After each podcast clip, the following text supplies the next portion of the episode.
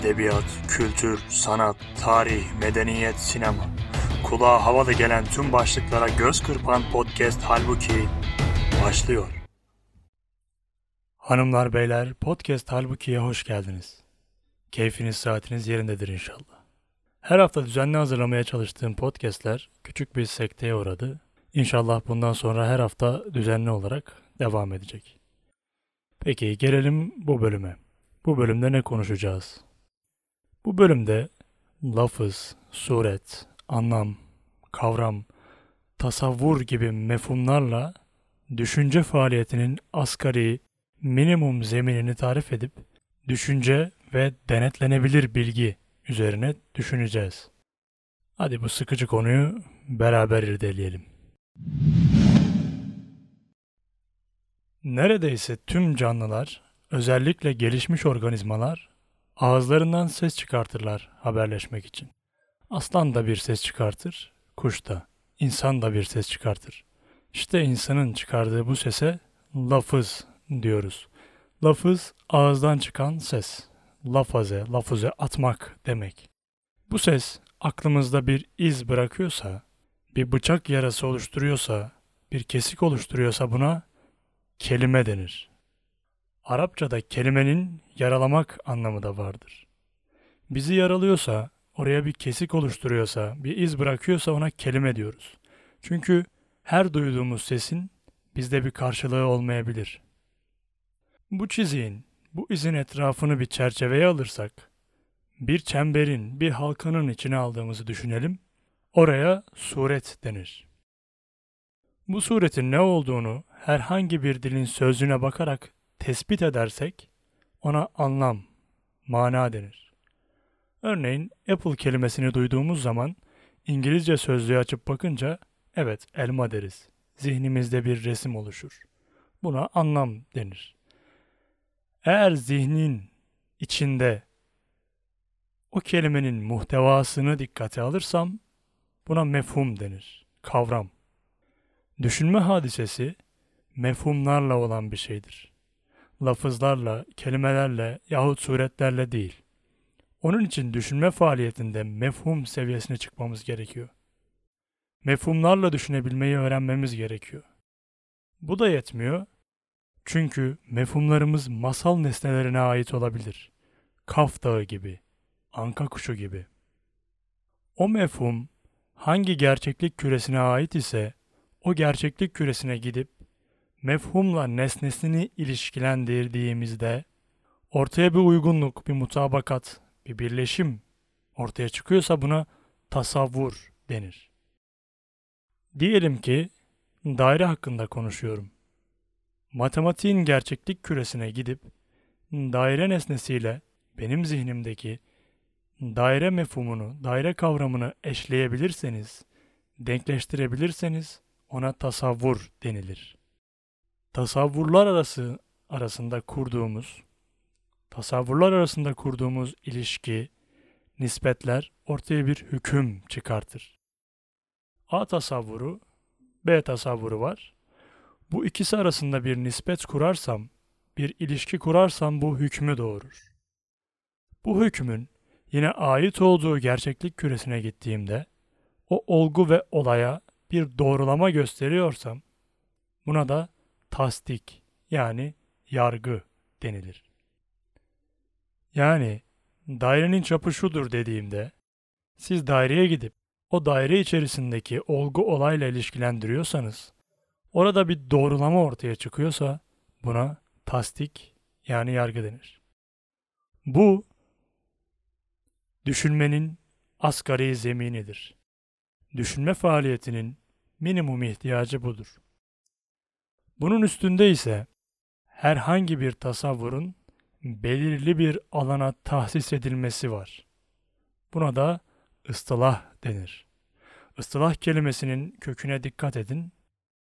Barış demektir. Sulh getiren. Çünkü ıstılahlarla düşünenler kavga etmezler. Birbirlerini anlarlar çünkü. Istılahlarla düşünemediğimiz için kavga edip duruyoruz. Bugün birbirimizi anlamayıp kavga etmemizin sebebi lafızlarla düşünmemizdir. Kelimelerle düşünmemizdir. Klasik medrese eğitiminde öğrencilere ilk olarak şu ilke öğretilirmiş. El hukmu alel şey'i fer'un an tasavvurehi.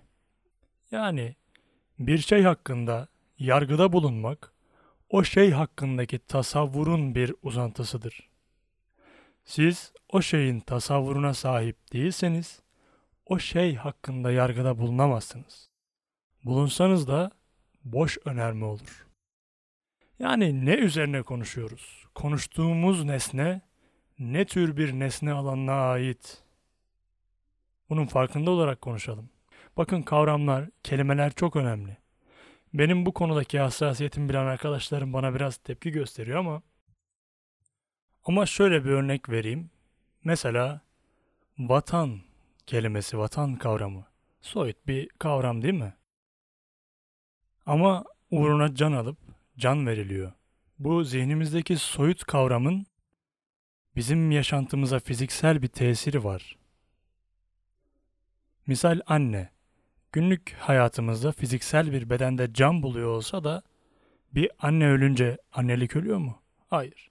Yani öyle kelime deyip geçmeyin. Kelimeler, kavramlar çok önemli. Nesefi akaidi şöyle başlar. Şey vardır, bilinebilir ve paylaşılabilir. Bu ifade şunu anlatır aslında.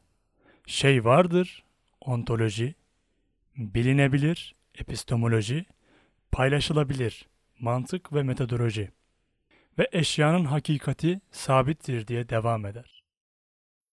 Bir akaid dersinde eşyanın hakikatinin sabitliği üzerinden giriş yapılıyor. Çünkü atalarımız sofizme ve mistizizme düşmeden medeniyetini anlatmanın derdine düşmüş, bedelini ödemiş ve başarmıştı. Gerçeklik, onun bilgisi, paylaşılabilirlik, üçü bir arada verilerek itikada giriş yapılırdı. Ya medreselerde felsefe yoktu, matematik yoktu falan derler. Saçmalık. Okutulan kitaplar bellidir. İçeriği bellidir. Açıp bakmanız tavsiye olunur. Yani adı felsefe olmayıp içerik o şekilde olunca olmuyor değil mi? Neyse, yine başka mevzu. Peki gelelim düşünmek nedir, düşünce nedir? Kendi içine düşmek, içe düşmek olarak anlayabileceğimiz düşünmek insana mahsus, insana hastır. Şüphesiz insanı diğer varlıklardan ayıran en önemli özelliklerinden biri düşünebilme yetisidir. Düşünmenin de iki anlamını verebiliriz. E, Tabi bunlar tamamen şahsi yorumlardır, kesin sonuçlar değildir haliyle. 1. Düşünce eşittir insan. İnsanın yapıp ettiği her şey düşüncedir.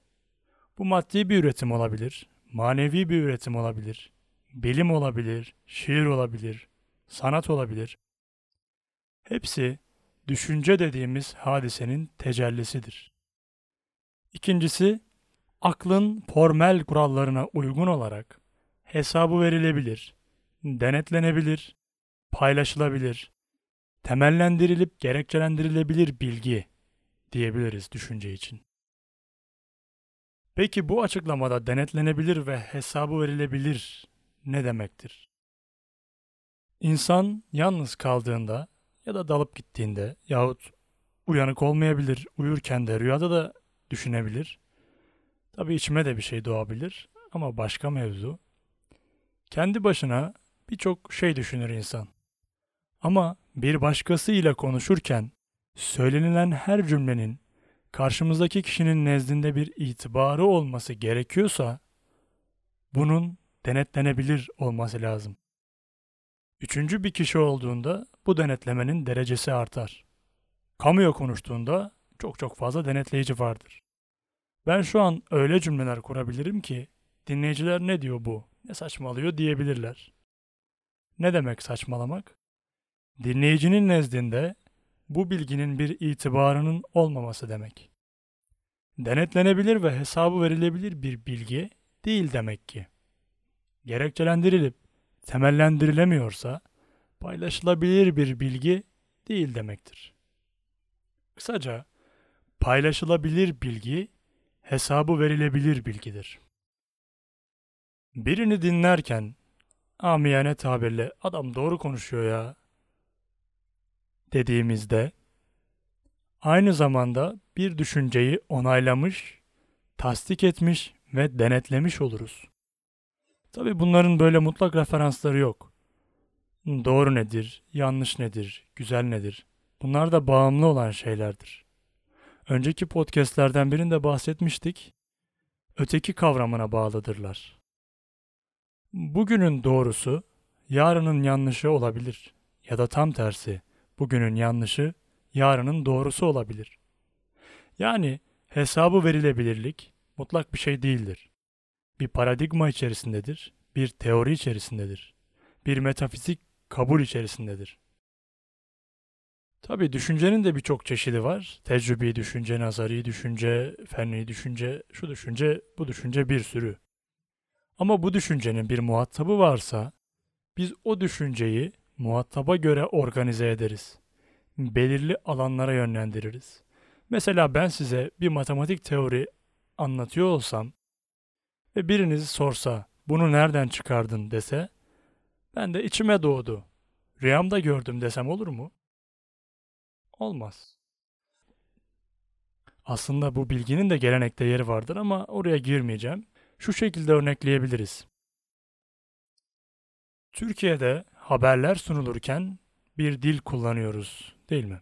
Peki Karadeniz'in bir köyünde kullanılan Türkçe ile yahut Doğu Anadolu'da kullanılan Türkçe haberlerdeki Türkçe ile aynı mıdır?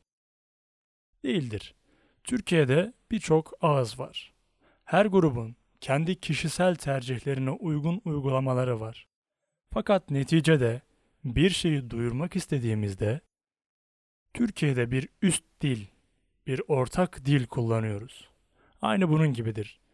Düşünce eğer birilerine sunuluyorsa onun bir grameri vardır. Ama insanların bireysel olarak kendilerine has düşünceleri olabilir. Kamuyu belirleyen bilgi ile bireysel bilgi arasındaki fark ve ilişki. Bu çok önemli bir ilişkidir. Yine medrese örneğinden gidelim. Mesela medresede şiir okutulur mu? Okutulmaz. Şiir teorisi okutulur.